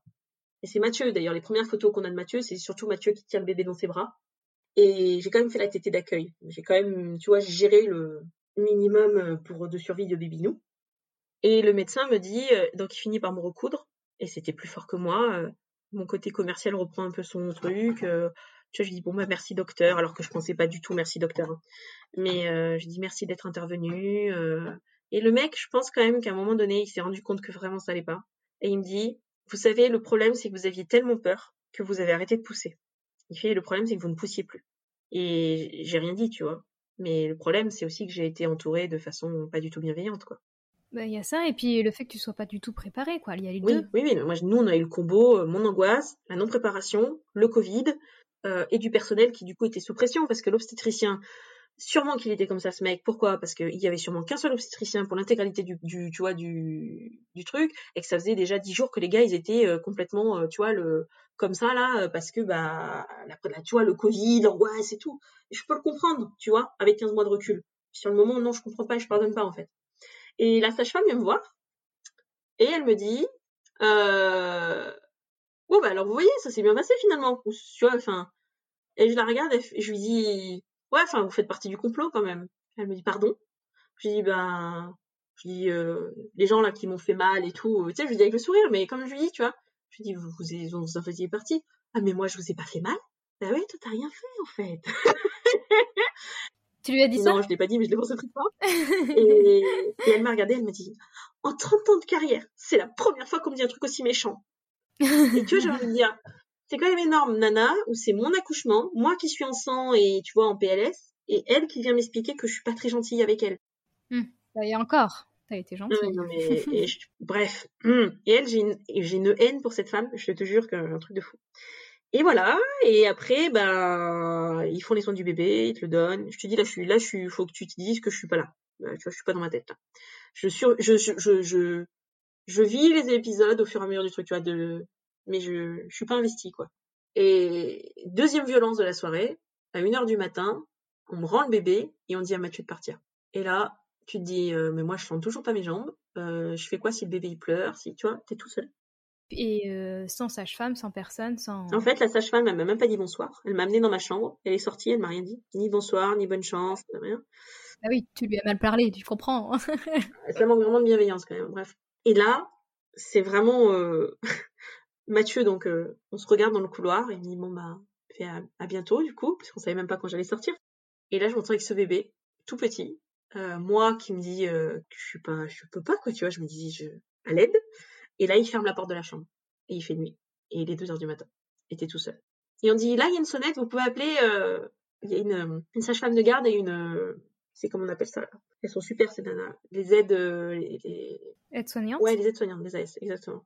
Elle dit vous avez besoin de vous, soigner. Tu parles, vous avez besoin de quoi? Je sais pas, tu vois, je savais même pas. T'as besoin de quoi? Dis enfin, bon. Et j'ai de la chance parce que bébé a bien dormi la première nuit. Tu sais, tu parles avec l'accouchement qu'elle a eu, la pauvre. Et j'ai pas pleuré ce soir-là, tu vois. J'étais tellement en état de choc, ma pauvre. Je suis restée en mode euh, choquée. J'ai pas d'autre terme. Total choquée. Mais tu te posais pas encore de questions là. C'est même pas une question, j'étais en état de choc. C'est-à-dire, euh, j'étais au-delà de la question, si tu veux. C'était clair que j'étais pas faite pour ça. Ça y est, c'était réglé. Là, tu vois, on était plus dans le. Ok, c'est officiel, c'est fichu. je le savais, j'étais pas faite pour ça. Et j'ai pleuré le lendemain. J'ai pleuré euh, quand tu sors de l'état de choc, en fait. Quand tu Ouais, réalises. quand vraiment tu te dis. euh, Et tu vois, la nuit, quand tu peux pas te lever parce que t'as des points à cause de ton épisio, de ton accouchement, tu peux pas te lever, tu peux pas marcher, et on te dit, ouais, mais il faudrait changer la couche de votre enfant, mais je sais même pas changer une couche, les mecs, quoi. Je, je sais pas faire, tu vois, je, ni comment on fait, tu vois, je sais qu'il faut faire des trucs. Bah, surtout que tu peux pas te lever, donc comment tu fais? Enfin, il faut bien qu'il t'aide. euh, et là, on te dit, euh, alors on a des serviettes hygiéniques qui sont mises au congélateur, et comme ça, vous pouvez vous les mettre sur la vulve, et ça fait du bien. Voilà, c'est comme ça qu'on soulage les souffrances à l'hôpital. T'avais pas de Ah médicaments? bah, ils te donnent du doliprane. c'est tout. Et fais-moi confiance qu'après l'accouchement que j'ai eu, du doliprane, pff, c'est doliprane espace fond parce que du coup, t'as des contractions qui se remettent en, place. Oui, pour euh, replacer Voilà. tout. Comme moi, je faisais de l'allaitement en plus. Donc ça, c'est clair que c'est dur, mais au moins, c'est fait. Donc euh, voilà, ça c'était euh, J0 avec bébé. Et du coup, t'as réussi à allaiter euh, le premier, parce qu'il y en a à se mettre la pression là-dessus aussi. Bah moi, je l'ai eu la pression. Hein. Euh, L'hôpital, il te met la pression. L'hôpital te met une énorme pression parce qu'en fait, ils ont un objectif de, il faut que le bébé prenne du poids pour sortir de l'hôpital. Ton enfant, il perd jusqu'à 10% de son poids à la naissance. Et du coup, euh, il faut pas qu'il perde en dessous de ce, ce poids-là. Et dans l'idéal, il faudrait même qu'il recommence à prendre avant que tu partes. Sauf qu'un allaitement, et là, ça vaudrait le coup même de faire un autre podcast sur l'allaitement. L'allaitement, c'est quelque chose qui met du temps à se mettre en place pour certaines mamans, pour euh, les bébés. Il y a des enfants qui ont des freins, des enfants qui sont, qui ont été fatigués de l'accouchement, tu vois. Enfin, des mamans qui savent pas faire. Et moi, elles ont essayé de m'apprendre, mais si tu veux, euh, au bout de 24 heures, on me disait déjà, bon, on va faire, euh, il va falloir qu'on fasse du tire-lait là parce que votre fille elle grossit pas assez. Mais si tu fais le tire-lait, c'est foutu, faut pas. Il faut que l'enfant il prenne le sein et il faut qu'il te stimule ta montée de lait, et il faut qu'il le fasse. Mais l'objectif de l'hôpital, c'est pas ça. L'hôpital, c'est que tu sortes. Donc euh, moi, j'ai eu beaucoup de chance parce que euh, la deuxième nuit où je suis restée, deuxième ou troisième nuit, du coup, je savais plus quoi faire parce que du coup, l'allaitement se mettait pas bien en place, si tu veux, avec bébé j'avais mal au sein, euh, tu vois, enfin, elle me prenait mal le téton, elle me mordait, elle me pinçait, tu vois, pas morder, mais tu sais, elle te pince. Avec le peu d'accompagnement que j'avais autour de moi, pas mon mari pour m'aider, tu vois, pour m'aider à placer le bébé, enfin, tu imagines, encore une fois, t'as pas de papa pour t'aider. C'est vraiment dur, hein. Et j'ai une chance extraordinaire, je ne sais pas qui est cette femme, et si jamais elle entend ce truc, je la remercie du fond du cœur. Dans la nuit, je l'appelle en pleurant, parce que j'arrivais pas. Ma fille pleurait, pleurait, pleurait, tu vois. La première euh, sage-femme qui rentre, me dit on va éloigner votre fille de votre lit parce que comme elle sent le lait maternel, elle pleure. Et du coup, mon tout petit bébé de un jour, ils me l'ont mis à l'autre bout de la chambre pour qu'elle pleure et ne sente plus mon lait. Si cette sage-femme-là m'entend, elle, elle a dit de la merde. Et elle, c'était bullshit. Cette euh, euh, AS vient me voir et en fait, on a parlé à 3 heures du matin. Elle me dit bon, qu'est-ce qui vous arrive? Pourquoi vous pleurez et tout? Et tu vois, elle a pris le temps, tu vois. Elle venait d'arriver. Elle, c'est une femme qui devait avoir 50 ans. Et elle venait de reprendre ses études et elle venait de faire ça. Donc ça faisait quelques semaines qu'elle avait pris ce boulot. Et elle avait quatre enfants qu'elle avait allaités. Et du coup, on a parlé de l'allaitement. Et elle m'a dit, écoutez, moi je fais partie de l'hôpital, mais je vous le dis, ne vous laissez pas faire.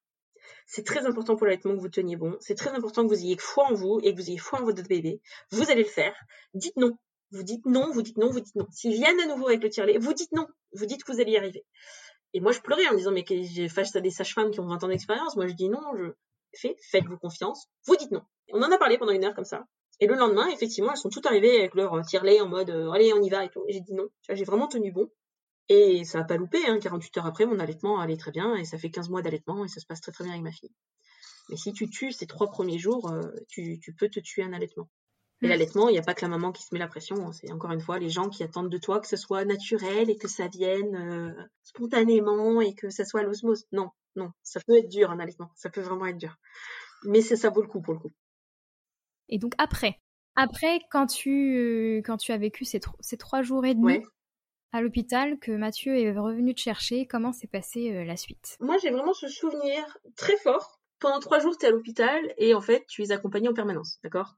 Toutes les heures, tu as quelqu'un qui vient te voir. Et le bébé, et le machin, et on fait un test, et le bidule, et l'atténement, et est-ce qu'il a fait caca, est-ce qu'il a fait pipi Et en fait, tu es vachement porté. Et puis un jour, on te dit, bon, bah, maintenant, vous partez. et vous allez chez vous et vous vous débrouillez. Et là, tu te dis, mais il y aura personne pour m'aider euh, Parce que là, en fait, j'ai pas tout compris. Hein, le bain, la couche, le mifin. Et c'est très particulier parce que moi, j'ai trouvé vraiment ce sentiment où euh, on attend de toi que tu saches être parent.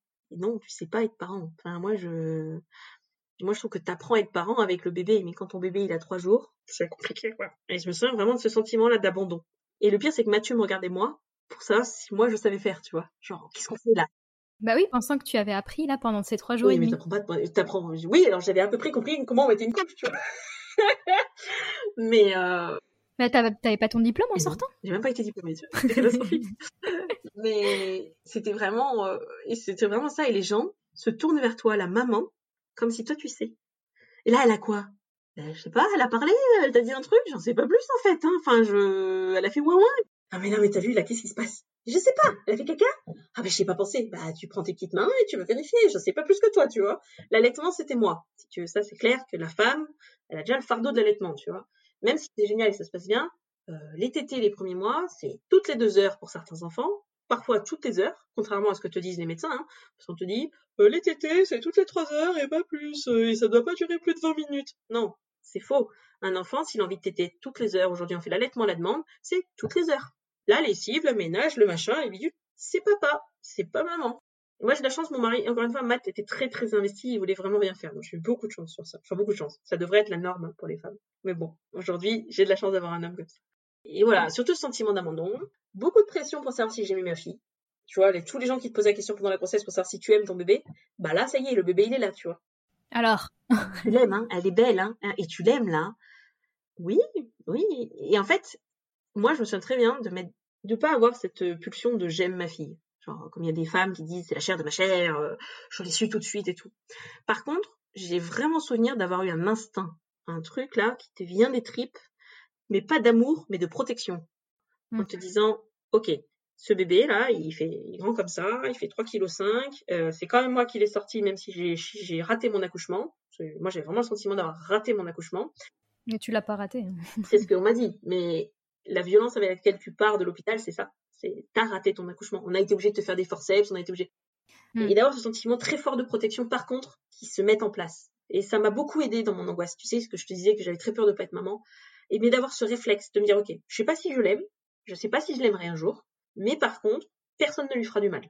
Et moi, la première, je veux pas faire de mal à cet enfant. Et ça, ça m'a beaucoup aidé. Je sais pas si d'autres mamans le ressentent, mais moi, euh, j'ai vraiment un instinct ça m'est jamais arrivé, je pourrais pas l'expliquer, mais vraiment un instinct de protection très violent qui s'est mis en place. Et je pense que cet instinct, petit à petit, bah, tu sais, avec les jours, le temps que tu passes avec ton enfant, qui grandit et tout, et eh ben un jour tu te réveilles et puis c'est plus un instinct, c'est juste que tu aimes ton enfant. Mais moi, j'ai dû apprendre à la connaître. Je peux pas, je peux pas dire que j'ai aimé ma fille le premier jour ou la première heure, contrairement à son père. Mathieu, il aimait son enfant avant même qu'elle arrive. Très différent. On a été très différents. Oui, mais euh, chacun est différent après. Mm. Hein. Donc voilà. Et les jours d'après, je te dis ça, euh, moi, je dirais les jours d'après, donc ça, l'abandon, le fait de découvrir ce que c'est d'être parent et que heureusement qu'il y a Google aujourd'hui, enfin Internet, parce que ça nous a sauvé un nombre incalculable de fois. Mais moi, le plus gros truc qu'il y a eu dans les jours qu'on suivit, Alors, il y a eu deux gros trucs, pardon. Physiquement, moi, j'ai mis deux mois à pouvoir me relever du canapé. J'ai mis quasiment deux mois, hein. j'ai mis neuf semaines, 45 jours. À cause de l'épisiotomie Des L'épisio et des forceps. Parce qu'en fait, les forceps, ça t'arrache tout. Ouais, en plus. Et donc, incapacité à me mettre debout. J'avais très vite la sensation que j'avais quelque chose qui allait tomber. Mon périnée était complètement déravagé, en fait, si tu veux. Donc, euh, tes organes, tout ça, t'as vraiment la sensation que tout va tomber. Je m'y attendais pas du tout, hein. Personne te dit que tu vas être immobilisé pendant 45 euh, jours, quoi. Donc, imagine si j'avais dû reprendre le travail, je passe 45 jours immobilisé, puis tu reprends le taf dans la foulée, c'est un peu violent quand même. Hein. Mmh. Et hum, donc ça, c'était très dur. Le postpartum, euh, j'ai pas eu de dépression. Je sais qu'il y a des mamans qui le vivent très mal moi, j'ai eu de la chance que j'étais très bien entourée par mon mari et par ma grand-mère qui est venue s'installer avec nous, mmh. qui est âgée mais qui m'a beaucoup aidée, beaucoup, beaucoup, beaucoup. Et euh, voilà. Et la deuxième chose, et je pense que c'est ce que tu, tu fais référence quand tu m'en parles, c'est la matrescence, je pense. Oui. Qui est pour moi un concept qui était très, très flou, voire inexistant. Pour moi, je ne savais même pas que ça existait. Ben, j'en ai entendu parler il y a pas longtemps. ben, moi, je l'ai découvert euh, bah, justement parce que je cherchais à savoir ce qui m'arrivait en fait. Et je suis tombée sur des podcasts, sur des reportages qui parlaient de matrescence. Et je pense que ça me correspond parfaitement.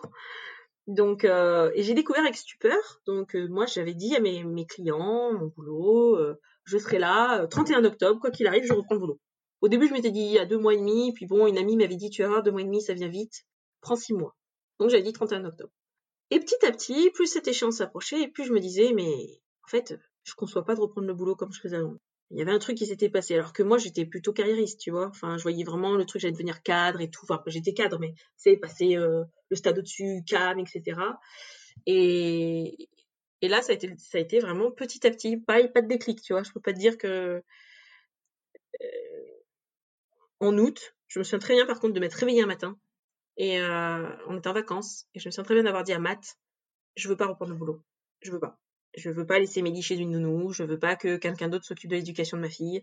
Je veux pas qu'elle vive ce que moi j'ai vécu avec mes parents qui ont été très carriéristes. Voilà. Je, je veux pas. Et je reprendrai pas le boulot. J'ai de la chance, encore une fois, parce que Mathieu est en phase avec ça et qu'on a de la chance de gagner notre vie et qu'on a mis des économies, etc., etc. Je pense que toutes les femmes n'ont pas cette possibilité d'avoir ce choix aujourd'hui en France. C'est bien dommage. Je trouve qu'on devrait avoir le droit autant de bosser que de décider qu'on ne veut pas pour s'occuper de ses enfants. Et là, ça a été déclic et j'ai tout changé. Et aujourd'hui, on me surnomme la hippie mom, tu vois, auprès de mes amis et tout, parce que euh, je suis passée d'une femme euh, qui en avait rien à carrer de ses cycles, mais alors qui envisageait même pas d'être maman et tout. Et finalement, tu vois, euh, trois ans après, je suis en septothermie, je fais un allaitement long, je suis femme au foyer, je suis dans l'éducation bienveillante et positive, je fais le langage des signes pour ma fille, je suis aux couches lavables, je fais quasiment tous les trucs de ce qu'on appelle une hippie mom, quoi. Ah, c'est ça, d'accord, je connaissais pas le terme. voilà. Bah, en tout cas, c'est comme ça qu'on me surnomme euh, dans mon entourage proche. The Hippie Mom. Parce que bah, je fais tous les trucs euh, très maternels, alors qu'à l'origine, tu vois, je me voyais pas du tout comme une maman, euh, déjà comme une maman, tout court, et pas comme une maman, tu vois, en plus maternelle. Et en fait, il se trouve que j'étais tellement rongée d'angoisse et de, tu vois, de, de certitude qu'on a avant, que si j'avais pas pris cette chance d'essayer de devenir maman, je me serais peut-être pas découverte comme ça, quoi. Mmh. Donc, et aujourd'hui, on va super bien, ça se passe bien. Mais on envisage de quand même faire un deuxième, mais comme je te dis. Euh... Bah, attendre la fin du voilà. Enfin, la fin, s'il y a une fin un jour. On va voir. Et même si un jour ça arrive, définitivement, je me préparerai pas de la même façon. Hmm. Eh ben super. Ça répondait. Ah oui, ça répond totalement à, ce que je voulais et je pense que j'ai pas d'autres questions, mais si tu veux rajouter quelque chose. Je te remercie de m'avoir laissé raconter ça parce que du coup, je sais que c'est quelque chose pour moi qui a été longtemps tabou justement parce que je, je ne me sentais pas psychologiquement d'en parler. Et je me rends compte que petit à petit, entre autres parce que je suis encore suivie par une psy, hein, quand même, mine de rien, elle me fait en parler. Il y a très récemment, j'ai eu une discussion avec des gens dont beaucoup de femmes ont accouché à Macon. J'ai été très choquée parce que quand j'ai eu le malheur de dire que moi, ça s'était mal passé, il y a eu une levée de bouclier en mode euh, mais tu peux pas dire ça. Euh, ça c'est nous ça a été ça s'est très bien passé. Euh, l'hôpital de Macon est très bien. C'est un hôpital public? Et tu vois, je rejoins ce qu'on a dit, c'est chacun son expérience et on doit pas euh, je trouve que c'est méprisant et méprisable de, de, ne pas vouloir accepter qu'il y a des femmes qui ne vont pas vivre la même chose, tu vois, que ce soit en positif ou en négatif. Et j'ai le droit de dire que cet accouchement s'est mal passé. Et j'ai le droit de dire que cet obstétricien a été infect. et que cette sage-femme devrait être remerciée de ses services ou en tout cas reformée ou prendre des vacances parce qu'on ne fait pas coucher quelqu'un comme ça. Et je trouve que c'est, j'espère que ça, ça sera utile à d'autres mamans, d'autres femmes, de, de, de, de voilà, d'entendre ça. Ah mais oui, ça servira hein, parce que c'est bien d'avoir euh, le côté euh, négatif de tout ça, enfin entre guillemets, c'est pas pour être pessimiste parce que ça se finit très très bien.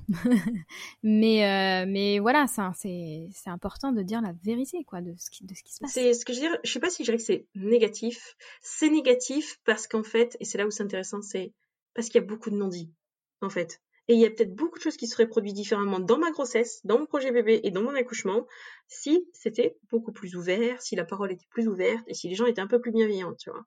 Parce que euh, les angoisses que j'avais et tout ça, tu vois, c'est ça. Pourquoi ça vient de ça? Tu vois, qu'est-ce qui se passe? Parce que ma mère et ma grand-mère ont elles-mêmes eu des accouchements qui ont été affreux. Pourquoi ces accouchements sont affreux Tu vois? Qu'est-ce qui font que ces femmes de génération d'avant considèrent qu'aujourd'hui c'est normal d'avoir un accouchement affreux? C'est pas normal.